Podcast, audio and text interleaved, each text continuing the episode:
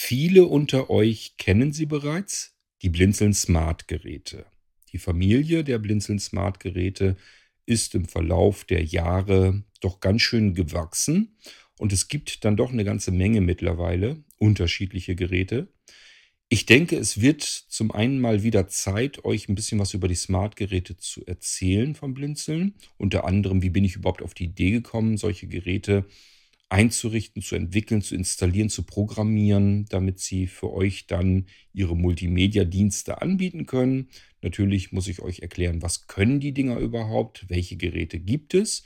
Und zum Schluss möchte ich euch ganz gern ein Gerät hier vorstellen, zeigen, ähm, aus aktuellem Anlass, denn diese Episode hier, die zeichne ich auf unmittelbar vor Halloween 2022 und wie sollte es auch anders sein?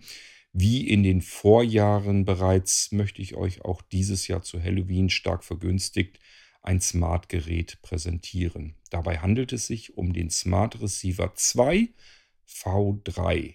Die Menschen unter euch, die ein bisschen aufmerksamer sind und sich gut erinnern können, die sagen sich, Moment mal, Smart Receiver, den gab es doch schon mal bei Blinzeln zu Halloween, da kann ich mich doch noch ganz schwach dran erinnern.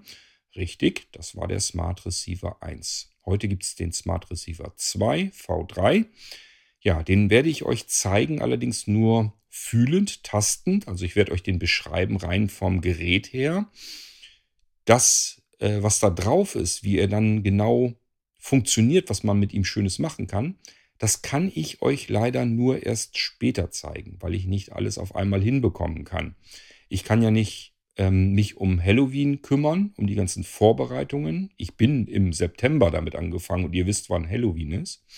Die App wollten wir zeitgleich draußen haben. Die hat mich richtig lange und dolle eingespannt. Viele, viele Tage, Nächte habe ich daran mitgewirkt, damit das Ganze noch zu Halloween fertig wird. Ähm, ja, und dann kann ich nicht auch noch Geräte installieren und einrichten und noch programmieren und so weiter. Programmieren musste ich auch, weil wir ja noch eine ähm, X Fernbedienung mit in die Blinzeln-App reinhaben wollten, mit der ihr eure Geräte schon jetzt steuern könnt. Das gilt übrigens natürlich auch für die Smart-Geräte. Ja, also ich werde euch das Ganze zeigen, ähm, soweit wie ihr das Gerät anschließen könnt, was da überhaupt rein optisch oder fühlend für ein Gerät zu euch kommt, wenn ihr den Smart Receiver 2 gerne haben möchtet und warum ich den eigentlich eine sehr gute zweite Version finde. Also das ist ja jetzt ein neues Modell und das ist wirklich richtig gut durchdacht. Warum? Das erzähle ich euch dann alles nach dem Intro. Genauso wie ganz allgemein etwas über die Smartgeräte von Blinzeln. Musik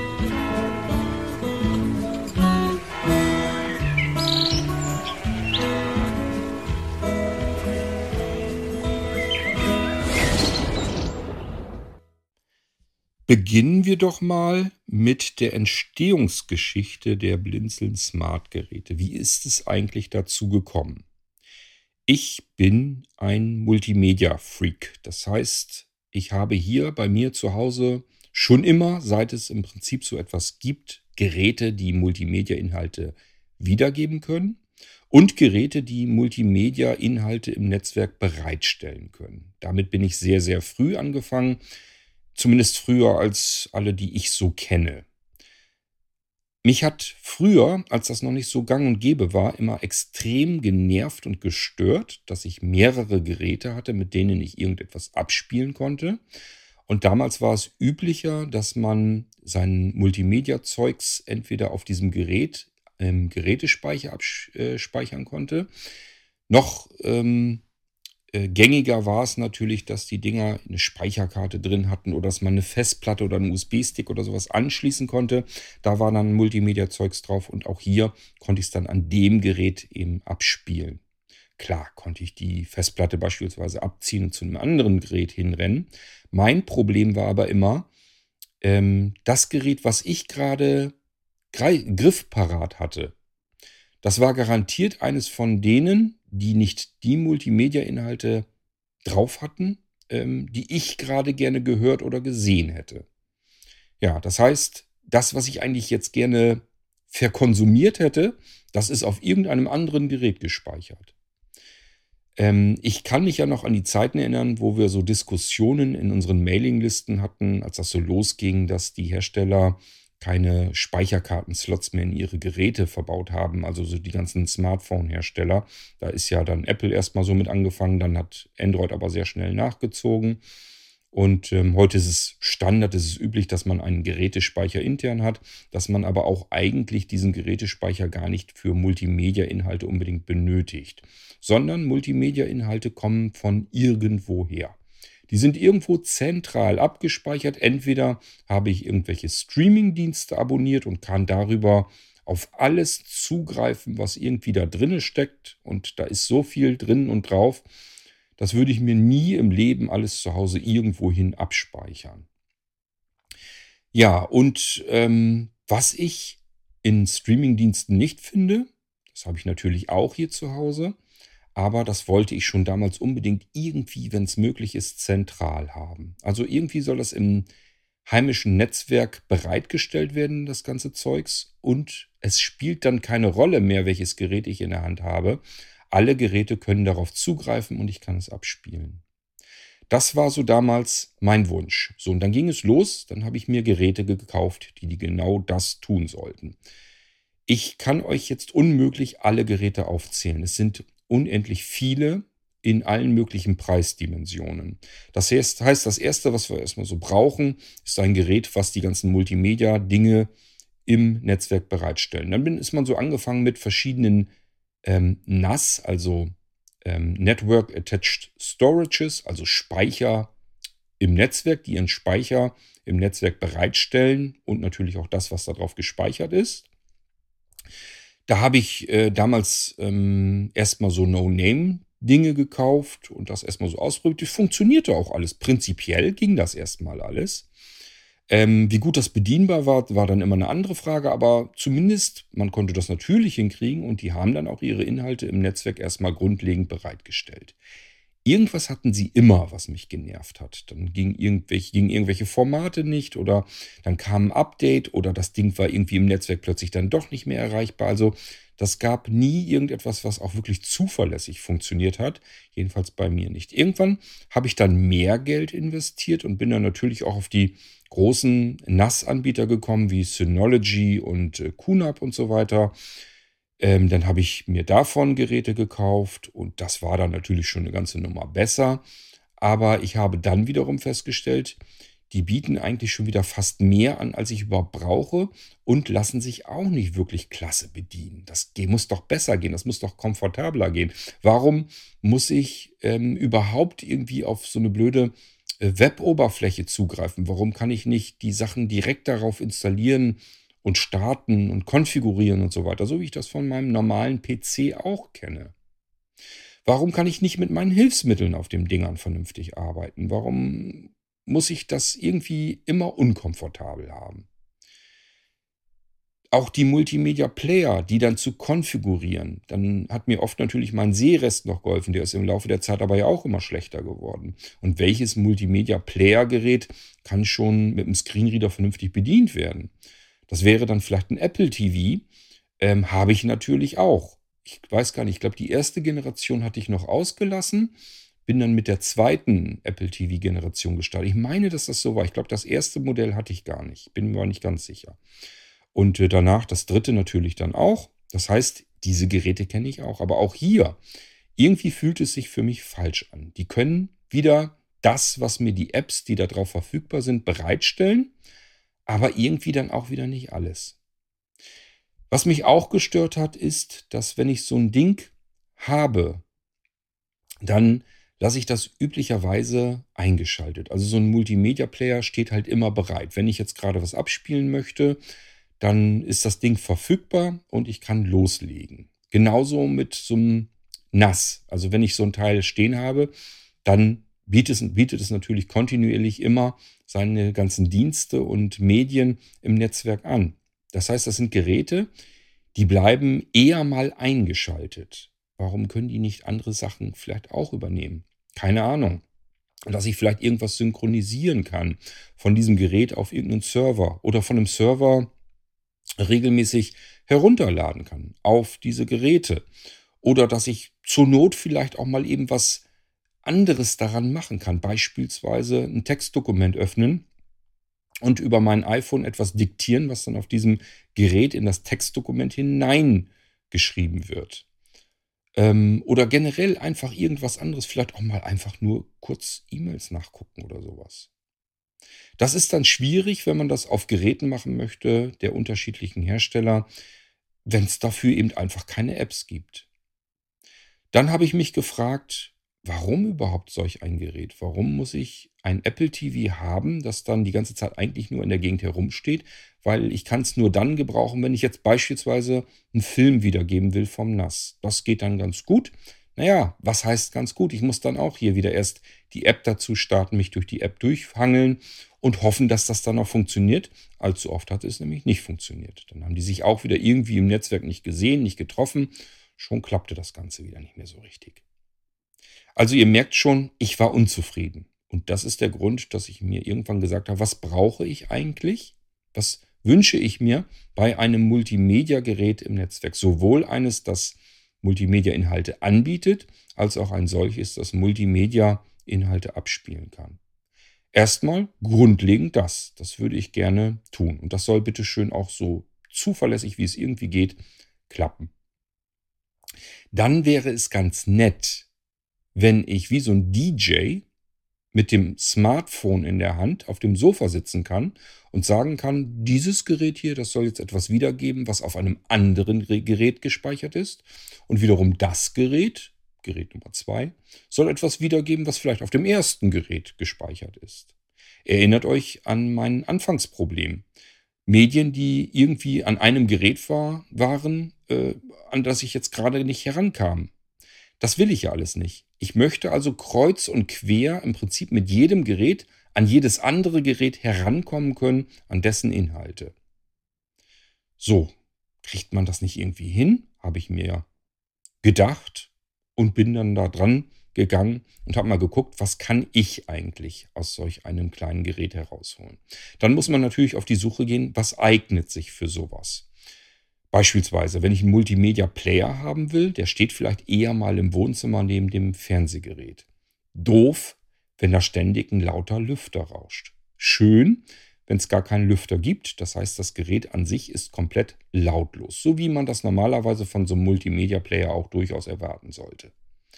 Bei einem NAS ist es vielleicht nicht ganz so schlimm, wenn dann Lüfter mal zwischendurch so ein bisschen säuselt. Wenn ich das vergleiche mit meinen anderen teuren NAS-Geräten, von Kuna beispielsweise.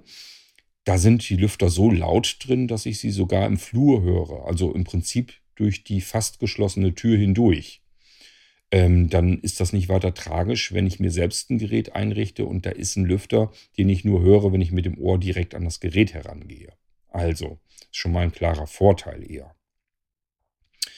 Ja, und dann natürlich so erstmal gucken, was kann man eigentlich alles aus so einem Gerät herausholen. So, was eignet sich vernünftig? Eine kleine Box brauche ich mit einer Hardware drinne, die für all das ausreicht, was ich mit diesem Gerät tun möchte. Das muss keine High-End-Lösung sein. Dann fangen wir, fangen wir nämlich wieder an damit, dass es erstens viel teurer wird, zweitens, dass ich laute Lüfter drin habe, weil viel Leistung bedeutet viel Abwärme und viel Abwärme bedeutet viel Lüfter und viel Lüfter bedeutet, es macht Krach. Will ich ja gar nicht haben. Brauche ich auch nicht. Ich will ja nur Multimedia Krimskrams damit machen in erster Linie. So, ich brauche also eine kleine Box, die sich leise verhält, die möglichst auch ordentlich Anschlüsse dran hat, im Gegensatz zu den ganzen anderen Geräten, die das üblicherweise nicht haben, weil die anderen Hersteller sich sagen, was brauchen wir? Vielleicht einen USB-Anschluss, dass man mal eine Platte anschließen kann. Dann Netzwerkanschluss, im Idealfall jedenfalls noch, damit man auch ein LAN-Kabel mal dran anklemmen kann. Dann müssen sie intern ein bisschen WLAN haben und das reicht eigentlich schon. Vielleicht noch eine Fernbedienung, dass ich das Ding irgendwie grundlegend bedienen kann. Ähm, und allein dieses Konzept mit der einfach kleinen, schmalen Fernbedienung, mit diesem Steuerkreuz, beispielsweise Zugangsdaten einzugeben, ein Login oder irgendwie sowas. Wir alle haben das schon mal gemacht und uns hoffentlich gefragt, muss das eigentlich so sein? Unkomfortabler geht es doch gar nicht, als wenn ich mich auf dem Bildschirm durch Zahlen und Buchstaben mit einem Steuerkreuz durchhangeln muss, um jeden einzelnen Buchstaben irgendwann zu erreichen und das, die OK-Taste in der Mitte zu drücken, um diesen Buchstaben sozusagen hineinzubekommen. Das haben wir alle durch und ich hoffe, euch geht es ähnlich. Also ich habe mich immer gefragt, was ist das unkomfortabel? Ist das wirklich die Lösung? Und so habe ich mir gesagt, das will ich nicht. Das will ich alles nicht haben. So, ich habe mir also diese besagten Hardware-Boxen gekauft. Die gibt es zum Glück am Markt. Es gibt sehr viele. Das heißt, ich habe also auch noch ziemlich gute Auswahl und kann mir welche heraussuchen, wo ich sage, die sind gut, die möchte ich gerne haben. Ähm, ich mache jetzt im Prinzip 30 Jahre lang den Job und kann natürlich auch allein anhand der Daten schon ganz gut erkennen, reicht die Hardware, die da drin eingebaut ist, für mich aus oder nicht. Ein bisschen Überraschungseffekt hat man immer. Es gibt Geräte, die sehen von der Hardware-Ausstattung her erstmal ganz gut aus. Dann klemmt man sie an und irgendwas stört einen. Das habe ich immer wieder. Ich habe also hier diverse Einzelgeräte, die ich nicht dann äh, mehrfach eingelagert habe, weil ich wusste, die möchte ich für das Blinzeln-Sortiment, für die Smart-Geräte nicht haben. Beispielsweise, wenn ich einen neuen Smart Player gesucht habe und das Ding hat einen Lüfter drin, dieser Lüfter hat richtig Radatz gemacht, habe ich mir gesagt, das will ich nicht. Also ich möchte das für mich nicht benutzen als Player. Und wenn ich das für mich nicht gutheißen kann, wie kann ich es euch denn dann anbieten? Dann müsste ich euch etwas anbieten, von dem ich mir sage, würde ich nicht haben wollen. Und das will ich nicht. So, ich denke mal, ich, ich kann euch damit so ein bisschen mitnehmen in diese ganze Gedankenwelt, in die ganzen Gedankengänge, in denen ich damals gesteckt habe. Hab mir dann verschiedene Boxen gekauft, mir daraus die herausgesucht, die ich für mein Vorhaben sehr gut gebrauchen kann. Und dann ging es los. Was möchte ich eigentlich alles so haben an Smartgeräten? Ich wusste, ich brauche ein Gerät, mit dem ich Inhalte im Netzwerk zur Verfügung stellen kann. Das war damals zunächst einmal erstmal unser Smart Server. Das ging dann weiter. Es gab dann ein Smart NAS. Das hat sich nochmal so ein bisschen mehr darauf spezialisiert, Multimedia-Zeugs im äh, Netzwerk anzubieten ähm, war darauf, also wirklich so generell einfach auf dieses Multimedia und ich will meinen Speicher irgendwie im Netzwerk richtig schön ausnutzen. Da soll vielleicht mal eine Home Cloud und sowas mit drauf, dass ich meine eigen, meinen eigenen Cloud-Dienst für zu Hause habe.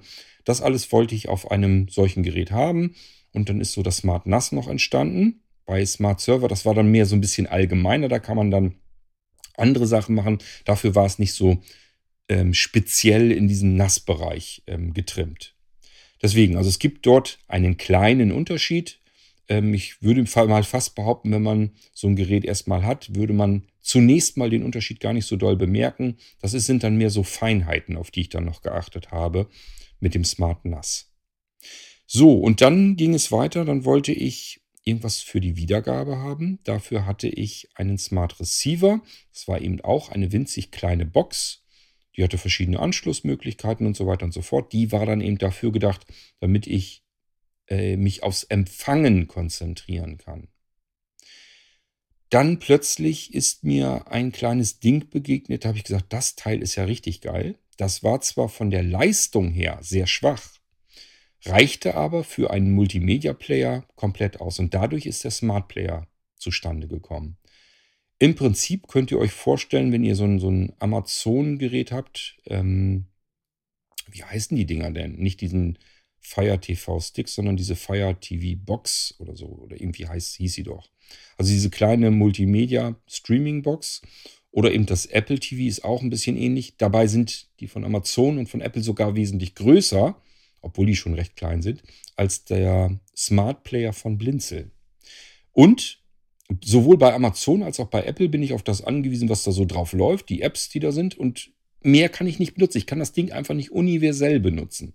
Es fühlt sich immer an, als hätte ich ein Gerät, was ich nur sehr stark eingegrenzt für einen bestimmten Zweck benutzen kann, wenn ich ein bisschen was anderes habe. Und ich habe oft, dass ich Ideen habe, wo ich sage, das müsste da auch noch irgendwie machbar sein. Dann geht das mit solchen Dingern nicht. Wie beispielsweise jetzt habe ich mir gesagt, wäre doch total cool, wenn man mit seiner Blinzeln-App diese Geräte grundlegend steuern kann. Und zwar komplexe Sachen steuern kann. Nicht nur irgendwie, ich kann einen Cursor nach links und rechts bewegen äh, oder mich durch irgendein Menü hangeln, sondern ich kann so Sachen machen wie beispielsweise schalt mal einen FTP-Server an oder schalt ihn wieder aus oder mach mal die Home Cloud an oder aus oder ähm, übertrage mir, synchronisiere mir ein Verzeichnis von einem Server rüber in ein Verzeichnis auf meinem lokalen Datenträger.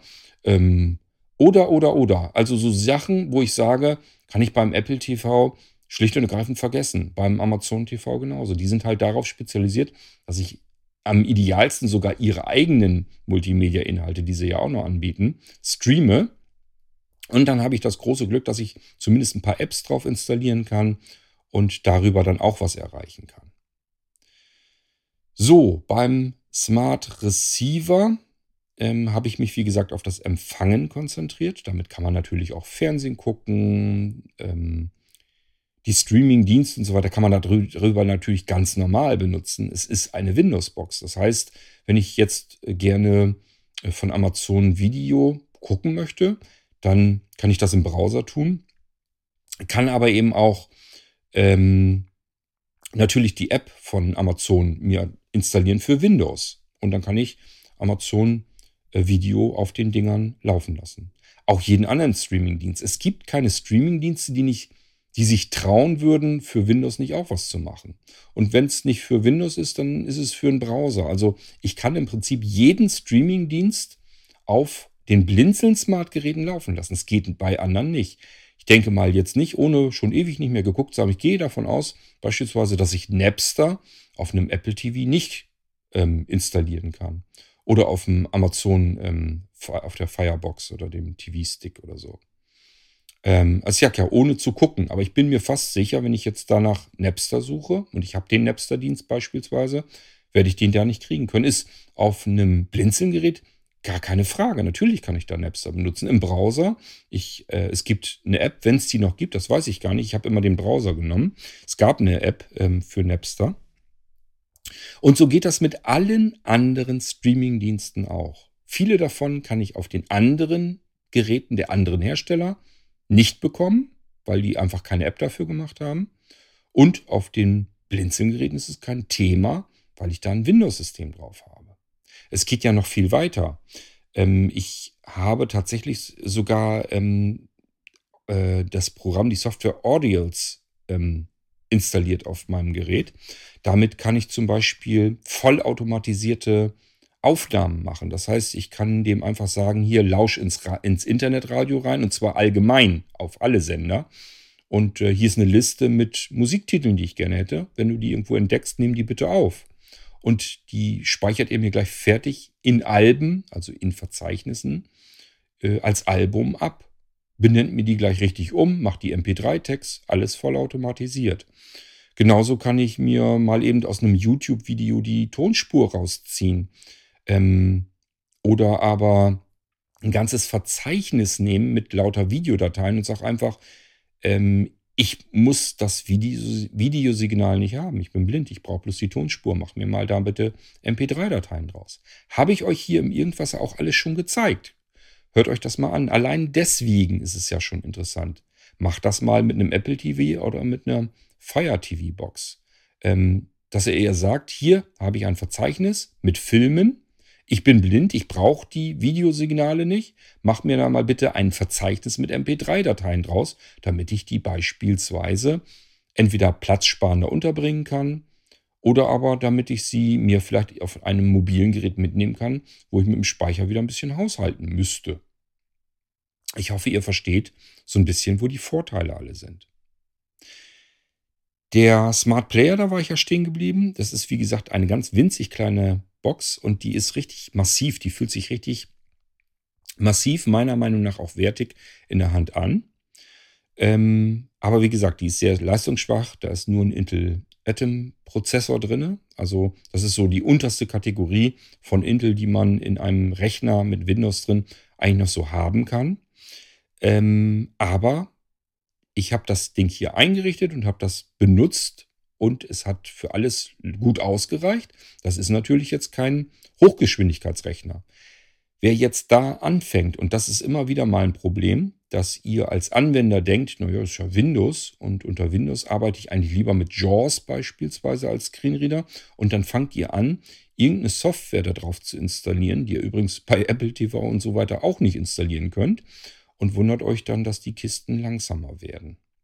Da müsst ihr ein bisschen aufpassen. Das sind Geräte, die sind für genau den Zweck gedacht und von mir getestet und probiert worden, wie ich sie euch an die Hand gebe. Da ist ein Screenreader drauf, der NVDA. Ihr könnt euch von mir aus die Stimme ändern. Ihr könnt euch Plugins für den NVDA Screenreader installieren.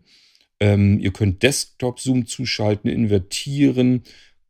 Ich habe ja vieles schon von, von meiner Seite aus fertig gemacht. Hoher Kontrast, dunkles Design für blendempfindliche äh, großen Mausfall, dass wenn man mit der Maus arbeitet, man dann die dann doch gleich findet, wenn man nicht so gut gucken kann.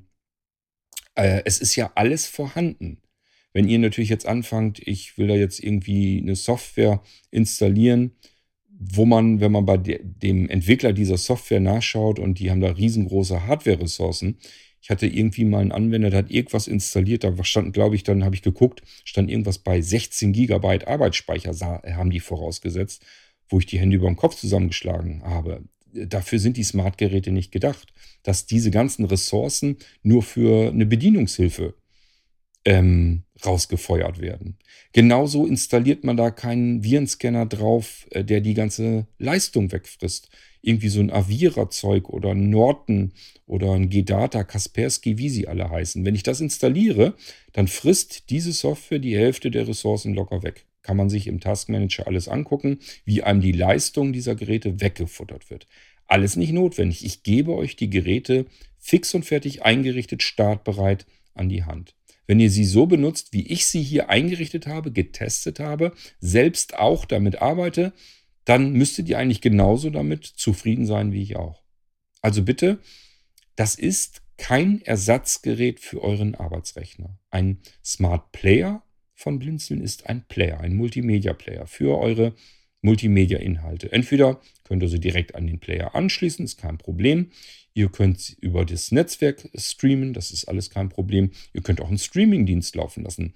Der Smart Player hat 4K, also der kann hochauflösendes Bildmaterial, Videomaterial ähm, dekodieren. Der hat intern einen eigenen Hardware-Decoder, mit dem er solche Sachen ähm, hardware-seitig dekodieren kann. Das muss nicht alles der Prozessor tun. Wenn man diese Hardware-Decoder nämlich nicht dran hat, müssen das die Prozessoren machen. Das ist bei den leistungsfähigen Arbeitsrechnern auch nicht das große Problem, da reicht das aus. Bei den kleinen Prozessoren gibt es echt extra Chipsätze da drin, die dann den Prozessor so ein bisschen entlasten und was abnehmen. So, und deswegen sind die so. Da kann ich nicht einfach irgendwas drauf dick, fett installieren, weil ich denke, naja, ist ja ein Windows-Rechner und ist so nett und klein und kompakt. Kann ich ja vielleicht mal des Öfteren meinen Arbeitsrechner ausgeschaltet lassen und nehme dann den kleinen einfach zum Arbeiten. So ist es nicht gedacht. Bitte die Geräte vom Blinzeln genauso benutzen, wie, sie, wie ihr das bei den anderen Herstellern auch macht. Ihr fangt ja auch nicht an, ein Apple TV zu kaufen, um einen Mac damit zu ersetzen. So, also, ähm, Smart Player sind wir durch. Der ist zum reinen Abspielen gedacht.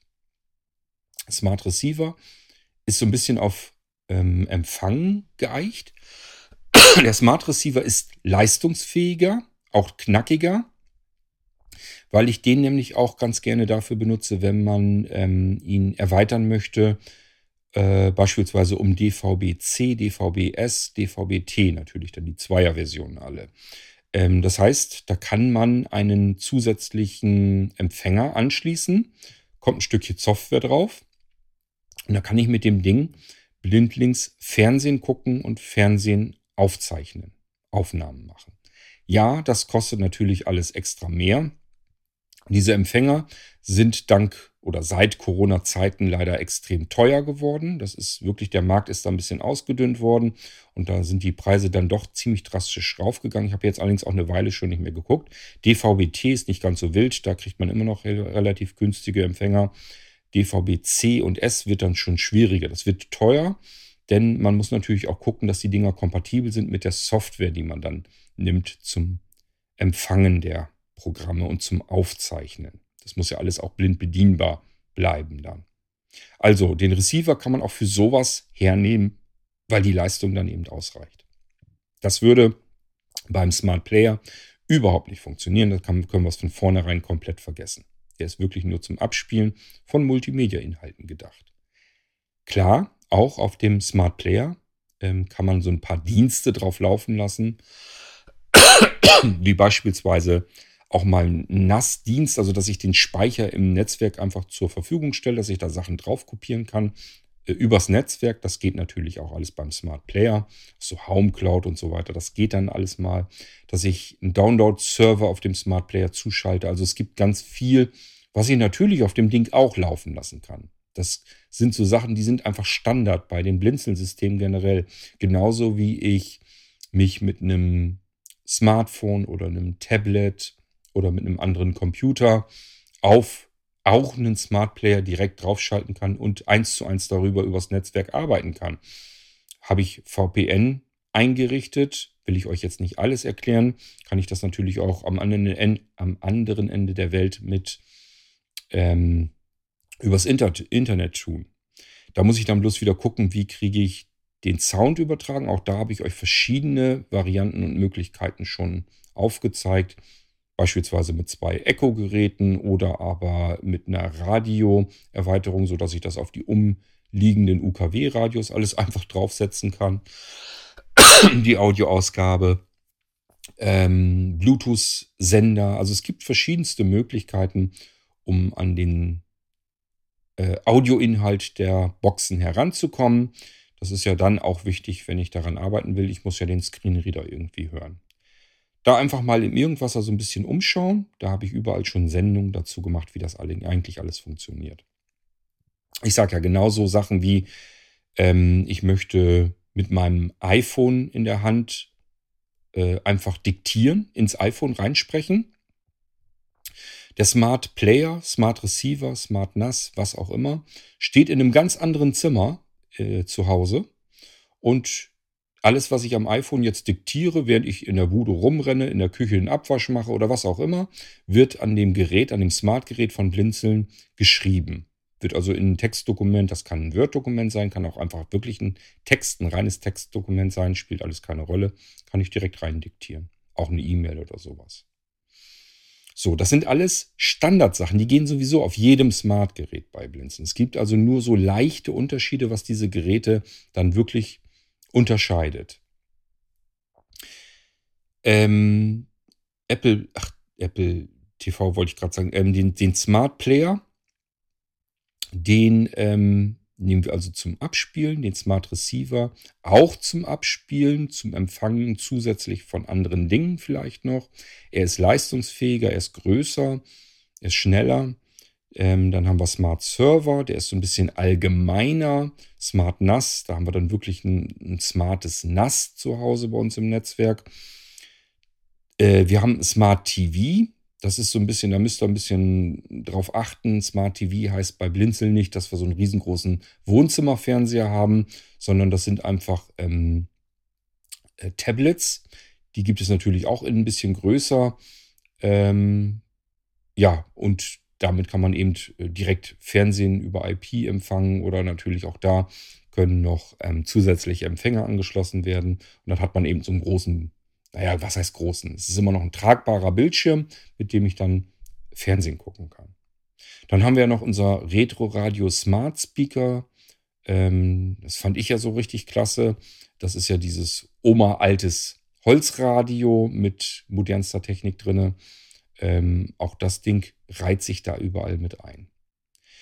Alle Smart-Geräte, und das Betrifft jetzt aber nicht nur die Smart-Geräte, sondern tatsächlich alle Geräte vom Blinzeln. Das heißt, auch wenn ihr einen Nano-Computer mit Vollsystem vom Blinzeln habt oder ein ähm, Notebook vom Blinzeln mit Vollsystem, ähm, sind kompatibel zum äh, Multiroom-Audiosystem vom Blinzeln. So, und jetzt wird es erst richtig spannend. Das heißt, mit jedem Gerät, das ich mir bei Blinzeln kaufe, habe ich in meinem Multiroom-Audiosystem zu Hause einen weiteren Player und einen weiteren Server.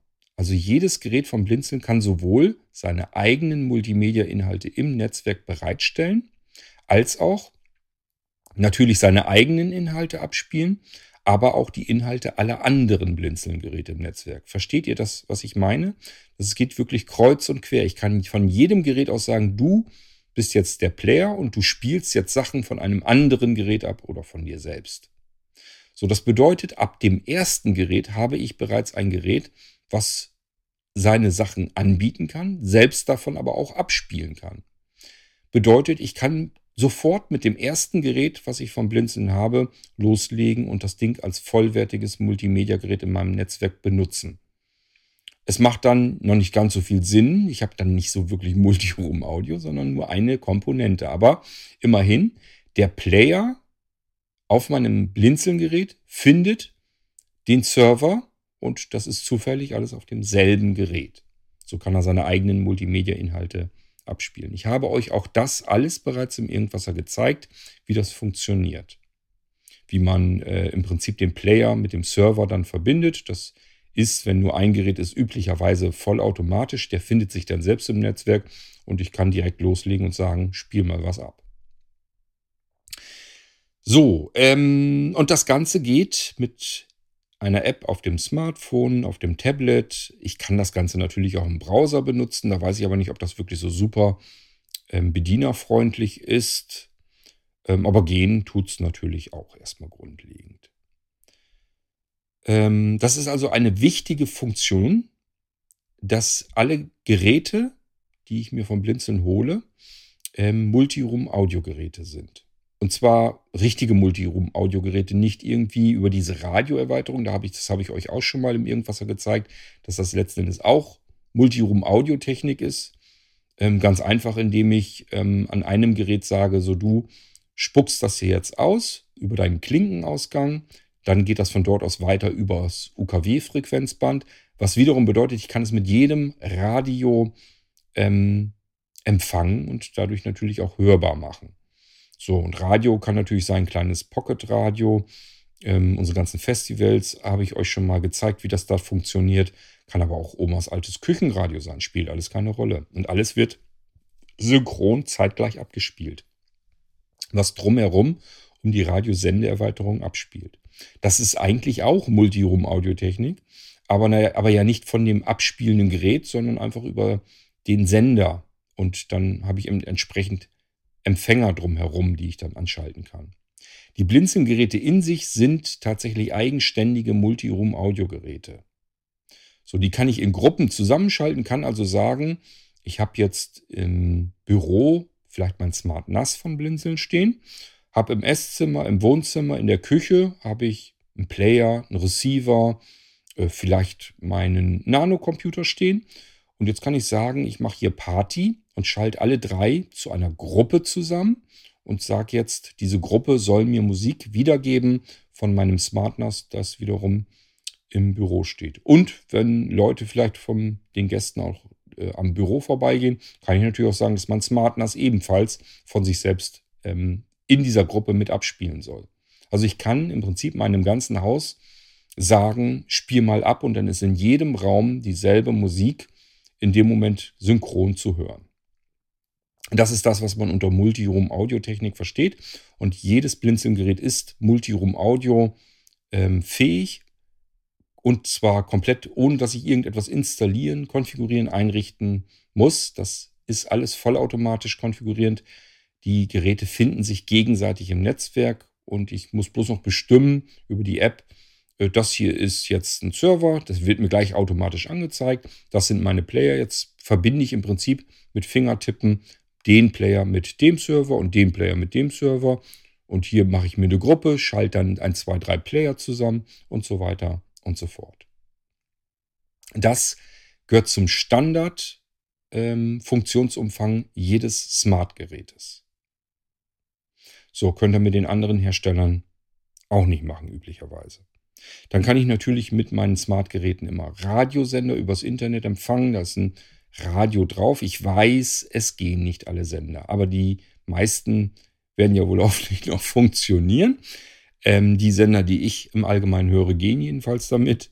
Und ähm, ja, auch da sind wir natürlich am Arbeiten, dass wir da eine Lösung dafür finden, ähm, wie wir da ein bisschen mehr Pflege reinbekommen, dass die Radiosender alle zuverlässiger funktionieren. Genauso mit den Fernsehsendern, die da drauf sind. Ich kann tatsächlich ähm, bis zu 150 Fernsehsender ähm, mit meinem Smartgerät empfangen.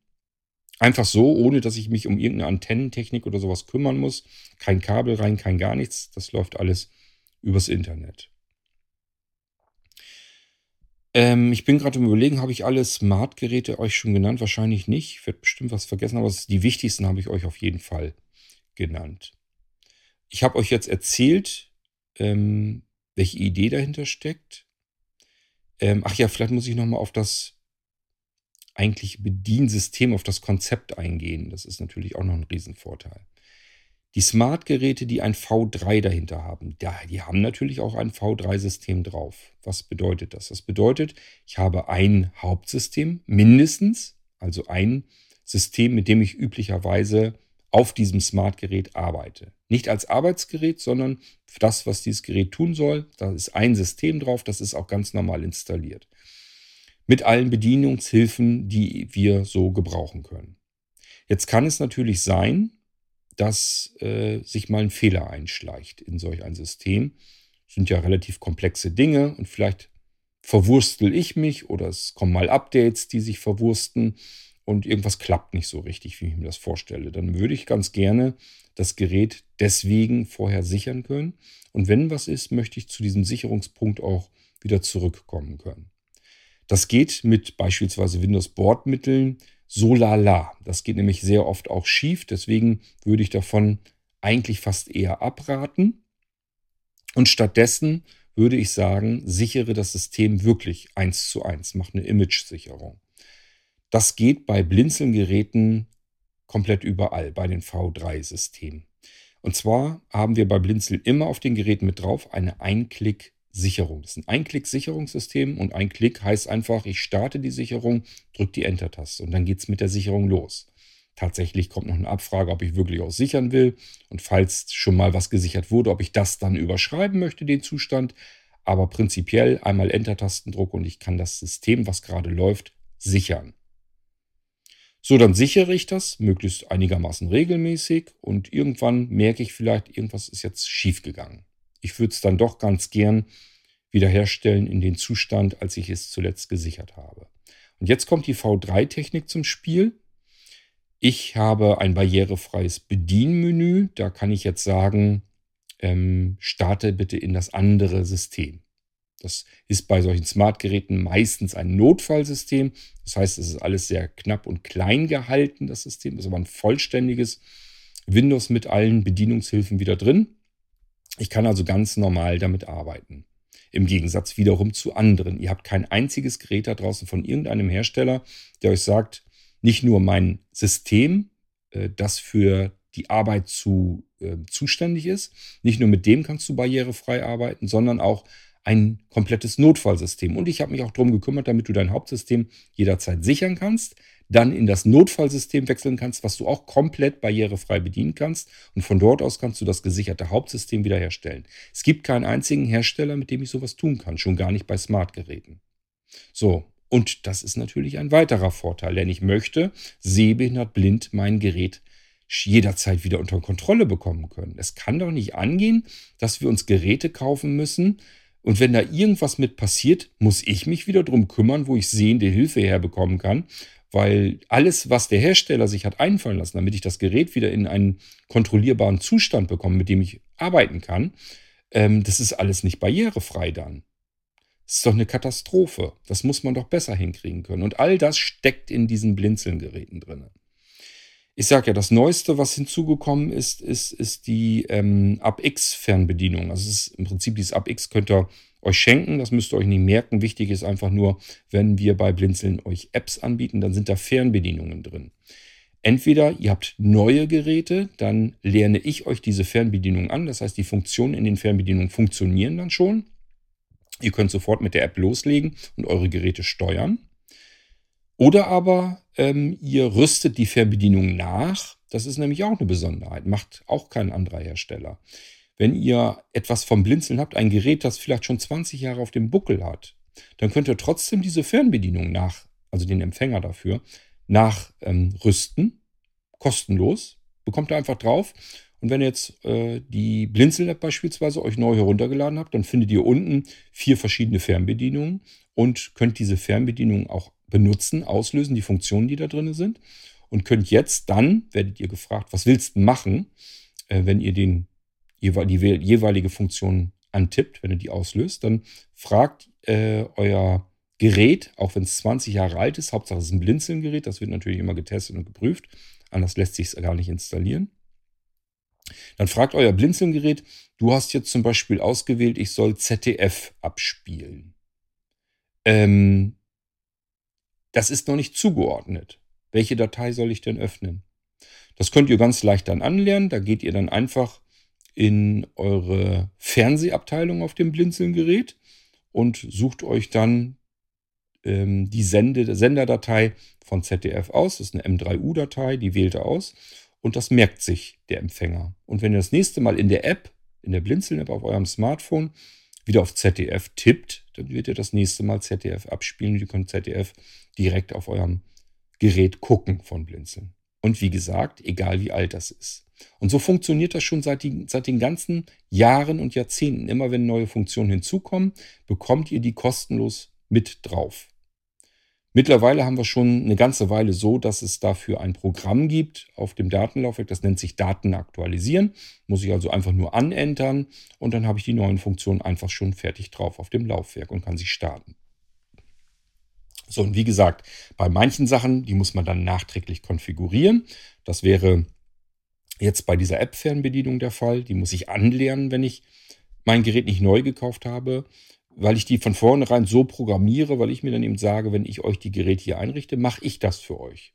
Aber so bin ich flexibel, also kann ich jederzeit sagen, die und die Funktion kann ich noch gebrauchen, baue ich in die App ein, baue ich in den App-Empfänger ein und zack, kann ich anlernen und schon ist sie drin.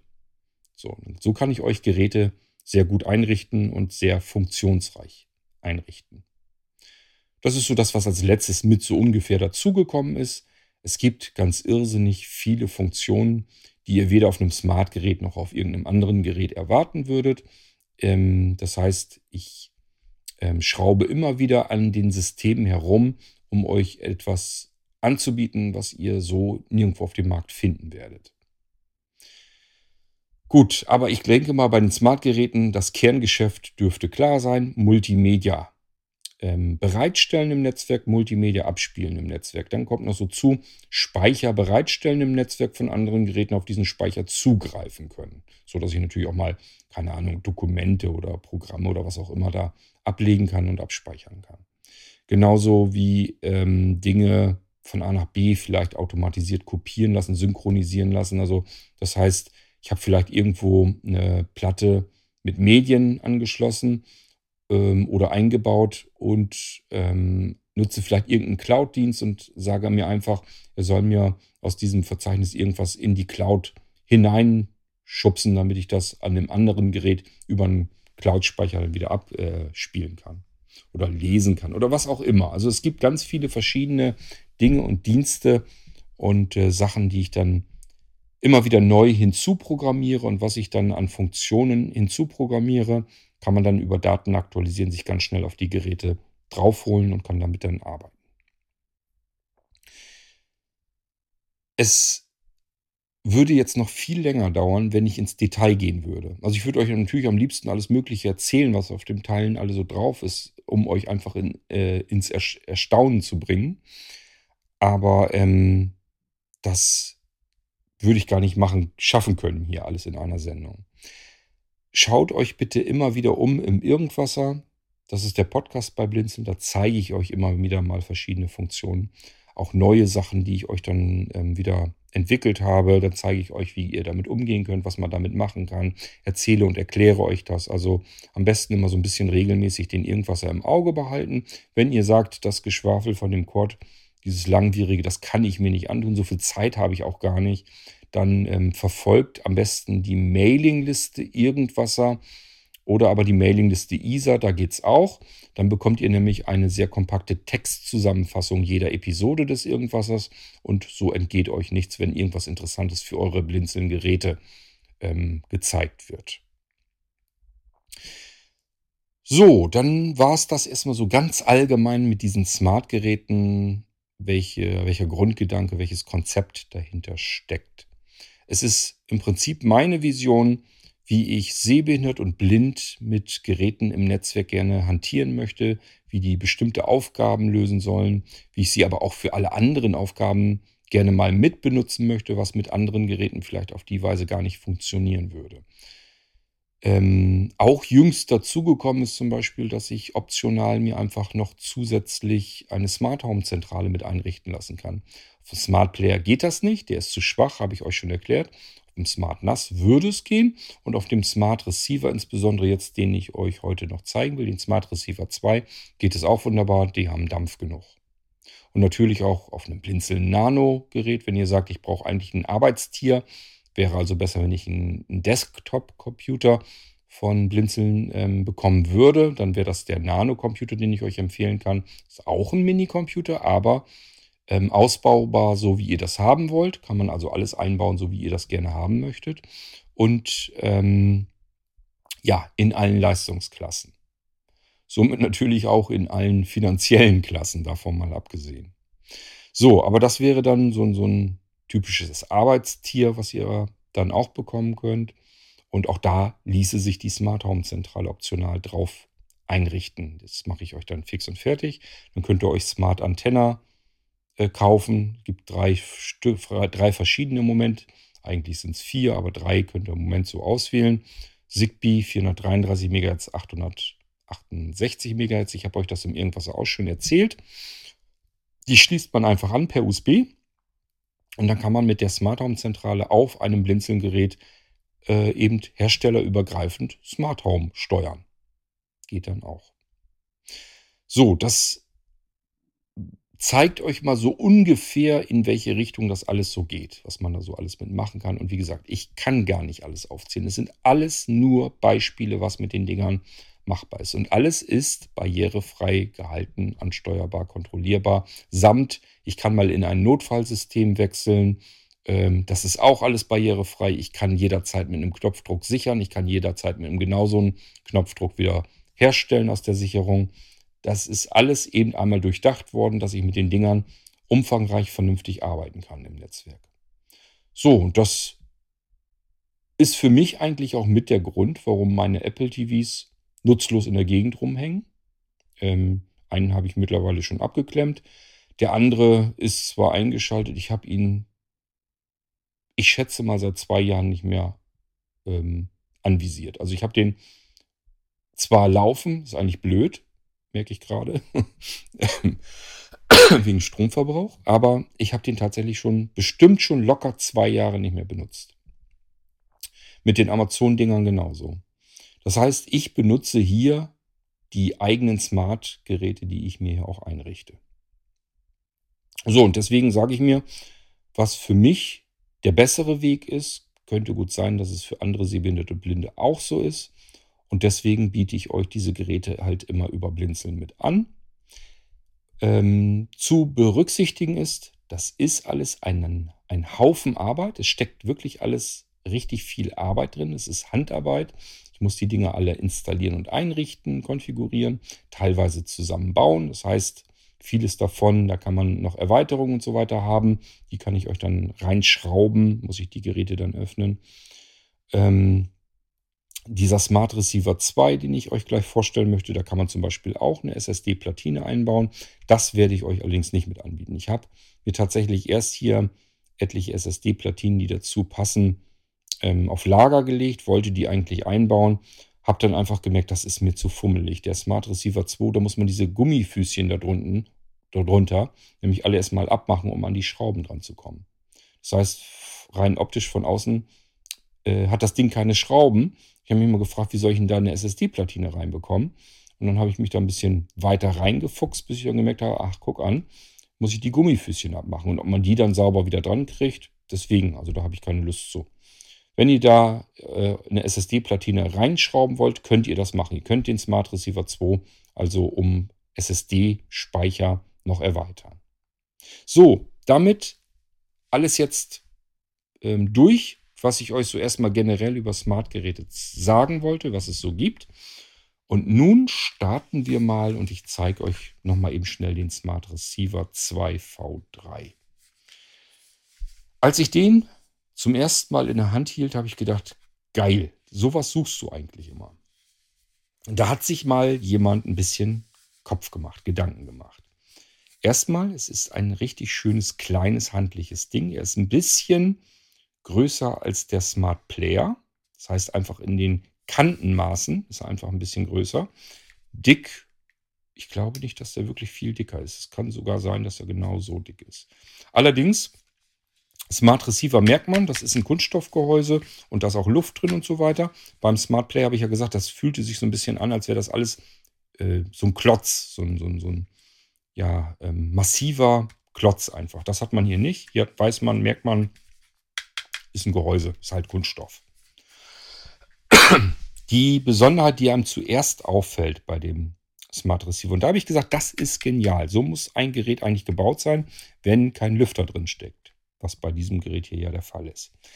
Oben ist ein Gitter drauf. Das ist ziemlich flächig. Das bedeutet, alles, was hier an Hitze entsteht, kann sich gar nicht erst im Gehäuse anstauen, sondern es äh, zirkuliert hier einfach durch das obere Gitter einfach so nach oben raus. Ich verstehe gar nicht, dass man das nicht immer so macht. Das ist eigentlich total genial gemacht. Hier ist einfach so ein Gitter drüber und ähm, darunter sitzt, ist alles drin, was, was heiß werden kann, sodass die Wärme durch dieses Gitter direkt ablüften kann. Das Teil wird gar nicht heiß. Es wird er tatsächlich nicht. Wer einen Smart Player hat, der weiß das. Die Dinger werden heiß. Der, der hat das nicht. Also der hat auch keinen Lüfter aber der gibt seine komplette Hitze an das Gehäuse ab und das komplette Gehäuse muss dann zusehen, wie es die Luft, Luft los wird. Hier wird das Gehäuse nicht heiß, sondern er lässt einfach den Dampf ab durch das äh, Gitter. So, und deswegen kann der auch ohne Lüfter, ohne aktiven rauschenden Lüfter arbeiten, was ich immer persönlich für so Receiver, Player und so weiter extrem wichtig finde, damit die Dinge einfach keinen Krach machen. Wenn ich einen Film gucken möchte, will ich nicht, dass ich da irgendwie einen Lüfter dauernd surren höre. Genau das gleiche, wenn ich Musik hören will oder ein Hörspiel. Das nervt alles. Das brauche ich bei solch einem Gerät nicht. Und zum Glück gibt es welche, man muss ein bisschen gucken, bei denen das auch ganz wunderbar funktioniert. Die Kantenlänge würde ich mal schätzen auf 1, 2, 3, 4, 5, 6, 7, 8, 9. Ich habe gerade keinen Nanocomputer hier, bei dem weiß ich die Maße. Ähm, sagen wir mal 9 bis 10 Zentimeter, würde ich schätzen. Wenn ihr schon einen Nanocomputer vom Blinzeln habt. Äh, die Kantenlänge ist so ein bisschen ähnlich. Vielleicht einen ganz, ganz kleinen Ticken weniger bei diesem Ding hier. So, die Dicke, also es ist ähm, quadratisch, nicht rechteckig, sondern quadratisch. Dann habt ihr also einmal die Kantenlänge, könnt ihr euch das vorstellen. Ähm, und die Dicke mag etwas über einen Zentimeter sein. Ja, mehr ist das nicht. Vielleicht sind es 1,4 oder sowas. Ich weiß es nicht. Es sind jedenfalls keine 2 cm. So, und damit haben wir schon mal so die Maße des Gerätes. Unten drunter sind vier runde Gummifüßchen. Und wie gesagt, diejenigen unter euch, die gerne basteln möchten, die sich sagen, hey cool, da kann ich eine SSD-Platine einbauen, dann macht das Ganze ja noch viel mehr Sinn und Spaß. Ja, könnt ihr machen, müsst ihr diese Gummifüßchen leider abmachen. Und ich bin mir nicht sicher, ob ich die einfach so wieder dran pappen könnte. Wahrscheinlich muss man die dann wieder neu drunter kleben. So, deswegen habe ich mir gesagt, das ist mir eigentlich alles zu viel gebastelt und gefummelt und dann die Gummifüßchen abziehen, dann wieder sauber da drunter bekommen. Da habe ich alles keinen Bock zu. Deswegen gibt es den äh, Smart Receiver 2 nicht so, wie ich es ursprünglich geplant hatte. Ich wollte euch eigentlich das Ding in unterschiedlichen Ausführungen anbieten, dass man ihn bekommen kann mit 128 Gigabyte, mit 256 512 und ein Terabyte. Das müsst ihr selber bei euch reinschrauben, wenn ihr das haben wollt. Da gehe ich nicht mehr bei. Das ist mir zu fummelig hier. Ähm, irgendwo muss ich ja gucken, wie ich mit der Zeit auch klarkomme. Aber ich will euch damit nur sagen, die Bastler unter euch, es geht. Und dann macht das Ganze natürlich noch ein bisschen mehr Spaß. So, dann gehen wir mal an den Schmalseiten entlang. Oben habe ich euch ja schon erzählt, das Dach hat ähm, eine große Fläche mit so einem Gitter drüber, sodass das direkt rauszirkulieren kann, die ganze Hitze. Unten habe ich euch gesagt, sind Gummifüßchen drunter, so abgerundete, eigentlich alles ganz schick verarbeitet. Und dann gehen wir mal die Schmalseiten lang. Die Front ist nackig. Also da ist, die glatt. Da ist kein Knopf drin, da ist kein Anschluss drin. Die Front nach vorne hin sieht einfach nur schick aus und fertig. Soll einfach nur schön aussehen. Dann lasst uns mal die linke Seite abtasten. Ich gehe von vorne nach hinten da, da, da ran. ähm, da entlang. Da merke ich auf der linken Seite vorne erstmal eine ganze Weile so zusätzliche Lüftungsschlitze, damit eben, wenn, könnt ihr euch vorstellen, wenn ich oben die heiße Luft rauszirkulieren lasse, dann muss irgendwo Luft nachkommen können. Und deswegen baut der Hersteller eben auch Lüftungsschlitze an den Seiten rein. Es sind sogar unten ähm, Lüftungsschlitze mit drin, sodass die frische Luft eben auch nachziehen kann. Sodass es nach oben hin wirklich abströmen strömen kann. ist wie bei einem Holzofen auch. Da habe ich oben eben die Abwärme, die durch den Schornstein rausgeht. Irgendwo muss wieder Luft nachströmen und da muss man sich eben auch drum kümmern. Das ist bei solch einem Gerät, wenn es ein bisschen durchdacht ist, genau der gleiche Fall. So, dann kommen wir ein Stückchen weiter nach hinten und hinten merken wir dann, das fühlt sich irgendwie komisch an, könnte ein Anschluss sein. Was kann das denn wohl sein? Das ist ein VGA-Anschluss. Da haben wir schon mal die erste Besonderheit. Hat natürlich mittlerweile längst nicht mehr jedes Gerät, Gerät einen Multimedia-Player oder Receiver, schon mal gleich gar nicht. Dass wir da einen VGA-Anschluss haben, ist eher selten. Ist ganz gut, können wir einen Beamer zum Beispiel anklemmen. Es ist ja ein Receiver, ein Smart Receiver. Und da macht es durchaus Sinn, dass ich mit einem Kabel einen Beamer ansteuern kann hiermit. Denn wir wollen ja vielleicht auch mal hochauflösenden Kinofilm gucken. Auch der Smart Receiver 2 hat einen Hardware-Decoder. Ich kann hier 4K-Film drauf laufen lassen. So. Das macht übrigens VGA nicht mit. Also ihr braucht dann äh, eine andere Verbindung zum Beamer hin. Das geht mit dem VGA-Anschluss nicht. Der kann so hochauflösendes Material nicht übertragen. Dafür ist einfach die Anschlusstechnik nicht gedacht. Das ist ja ein alter Analoganschluss. Aber vielleicht habt ihr auch noch einen alten Bildschirm, der VGA-Anschluss hat dann habt ihr schon mal kein Problem. Könnt ihr einfach hier direkt reinstecken, anschrauben. Der hat ja diese Schraubdinger hier mit drin, sind hier auch. Könnt also direkt den Anschluss hier fest verschrauben an dem Gerät, an dem Smart Receiver.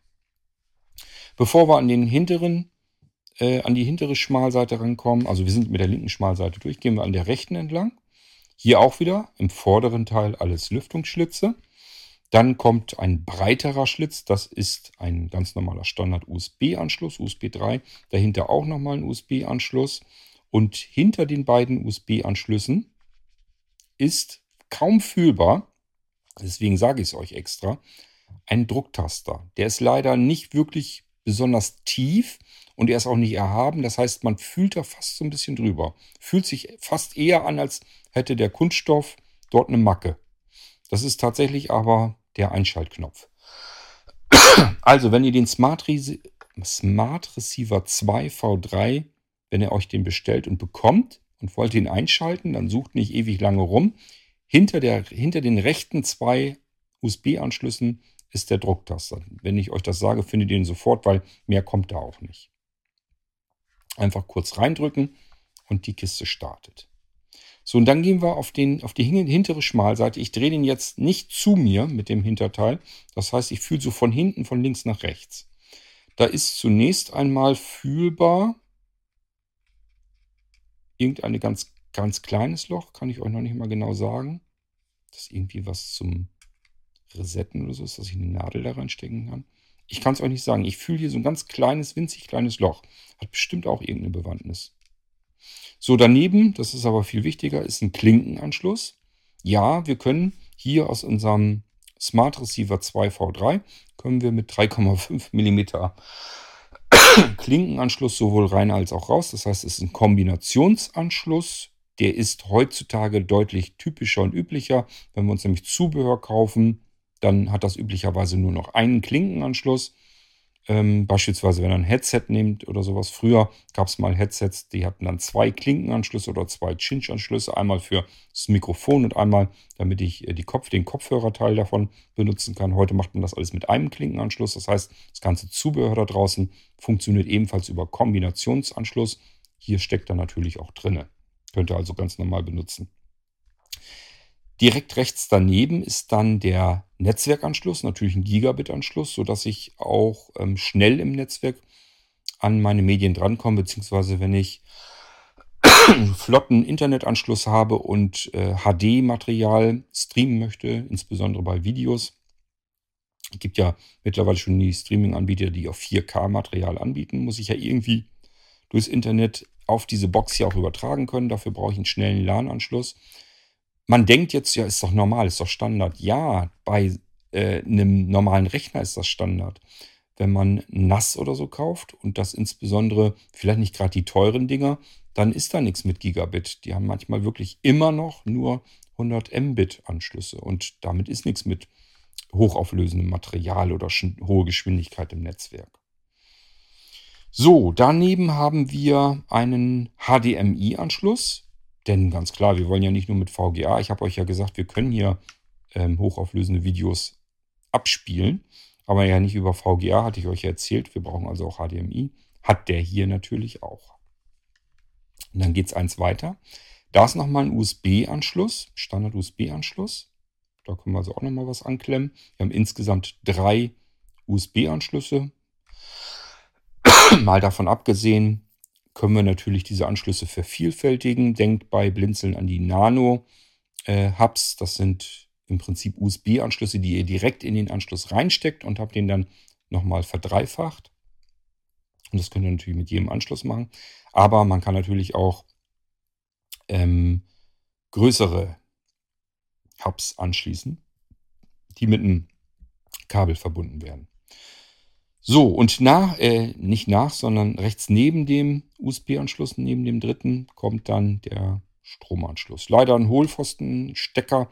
Ich mag das immer nicht so gern, wenn die Geräte immer ihr eigenständiges Netzwerk haben. Ähm, ich hätte das jetzt richtig cool gefunden, wenn ich hier zum Beispiel mit dem USB-C-Kabel hätte reingehen können. Das wäre natürlich klasse gewesen. Ja, man kann nicht alles haben. Das Gerät ist ansonsten einfach nur super, genial für die Zwecke, die ich vorhatte, perfekt geeignet.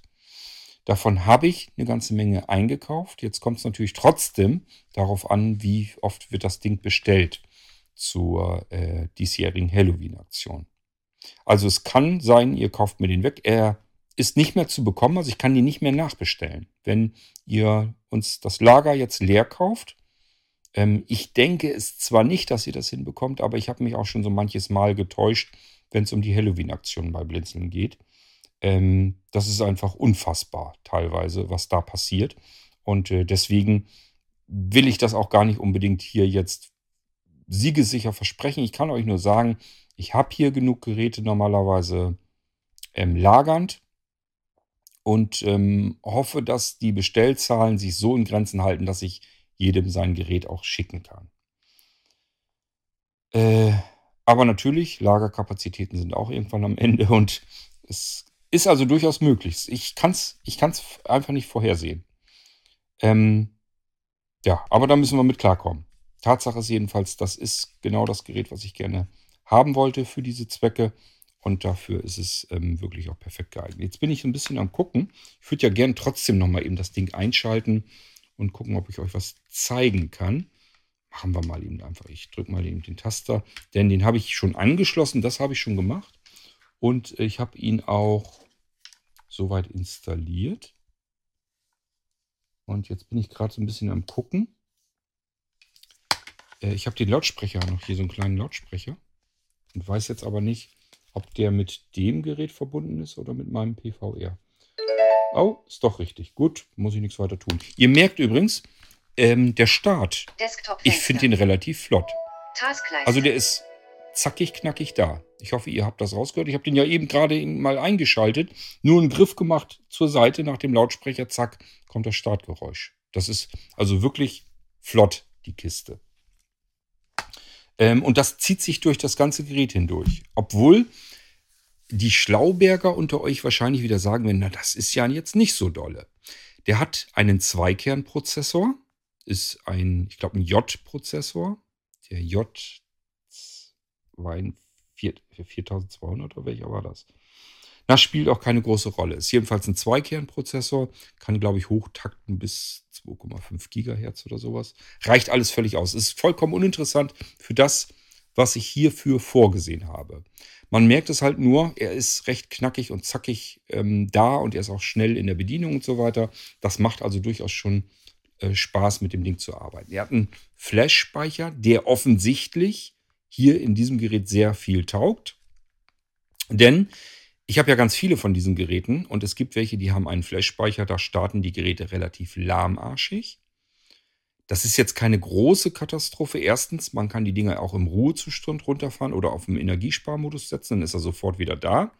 Das heißt, ähm, Es geht ja nur darum, wenn ich ihn komplett von vorne durchstarten muss. Wie schnell ist er dabei?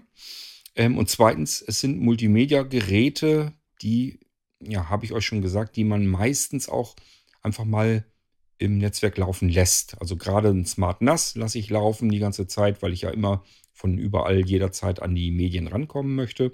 Aber auch so ein Receiver oder Player lasse ich durchaus mal einfach laufen, weil ich mir sage, äh, nächsten Abend gehst du da wieder bei und schaust vielleicht noch ein bisschen weiter Fernsehen damit oder guckst einen Film oder so. Das bringt mich dazu, dass es auch immer spannend ist, wie viel ähm, Saft verbrauchen die Geräte. Ich habe den Smart Receiver jetzt so eingestellt, dass der eher im oberen Bereich taktet, dass er nicht so viel runterschraubt. Ähm, dadurch frisst er auch mehr Strom. Also der ist hier ist bei ungefähr bei 10 Watt immer zugange, wie er sich einverleibt. Das geht trotzdem noch. Also wenn ihr andere Geräte habt, die sind meistens noch schlimmer äh, im Stromverbrauch. Aber natürlich klar, ich mag auch lieber Geräte, die vielleicht nur mit 6 oder 7 oder 8 Watt auskommen. Der hier ist so um die 10 Watt, manchmal so ein bisschen drunter, dann geht er so runter auf 8 Watt. Manchmal ist er auch knapp über 10 Watt, dann geht er auf 11 Watt drauf. Das ist aber so das Maximale, was ich bisher gemessen habe bei dem Ding. Also es sind so die Verbrauchswerte. Wenn ihr euch das in Geld umrechnen wollt, dann guckt einfach in eure Rechnung, was eine Kilowattstunde kostet bei eurem Anbieter. Und eine Kilowattstunde bedeutet, ich habe 1000 Watt eine Stunde lang laufen.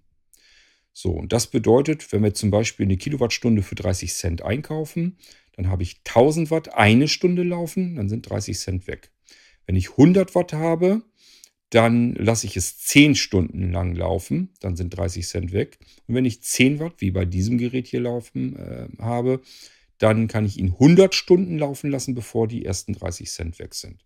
So 100 Stunden, ja, über den Tag gerechnet, 24 Stunden, sagen wir mal rund viermal, also vier Tage, kann ich ihn komplett durchlaufen lassen, von morgens bis abends bis nachts, also wirklich nicht ausschalten ähm, und ihn auch ackern lassen. Ich muss ja damit mit ihm, also als ich das gemessen habe, habe ich logischerweise immer mit ihm gearbeitet. Der ist ja am Installieren gewesen. Das bedeutet, ähm, der taktet hier nicht runter, war am Arbeiten und das ist eher ein Maximumverbrauch. Wenn ihr den laufen lasst rund um die Uhr, taktet der runter, verbraucht viel weniger. Ähm, ihr könnt also nicht mit diesen vier Tagen unbedingt rechnen. Vier Tage müsst ihr rechnen, wenn ihr ihn was tun lasst die ganze Zeit, wenn der Prozessor richtig beschäftigt ist. So, und dann können wir sagen, wir müssen, können ihn vier Tage laufen lassen in Volldampf und dann hat er seine ersten 30 Cent verbraucht. Und so könnt ihr euch das auch übers ganze Jahr verteilt ausrechnen. Ich werde das ähm, immer wieder tun, wenn ich euch hier Geräte vorstelle, dass ich euch dann sage, ähm, was sie verbrauchen, dann könnt ihr euch das durchrechnen. Früher habe ich das nicht so dolle gemacht, habe euch immer nur so ungefähr gesagt, was die Geräte an Strom verbrauchen. Ich werde es jetzt immer wieder mal kontrollierend nachmessen, wie viel verbraucht der, wenn er in Maximalleistung ist, wie viel verbraucht er, wenn er sich ein bisschen runterdreht und so weiter. Das heißt, ich ähm, werde hier meine, unsere eigenen Messsteckdosen immer mal in Betrieb lassen und immer wieder daran die Geräte anklemmen und euch das dann erzählen.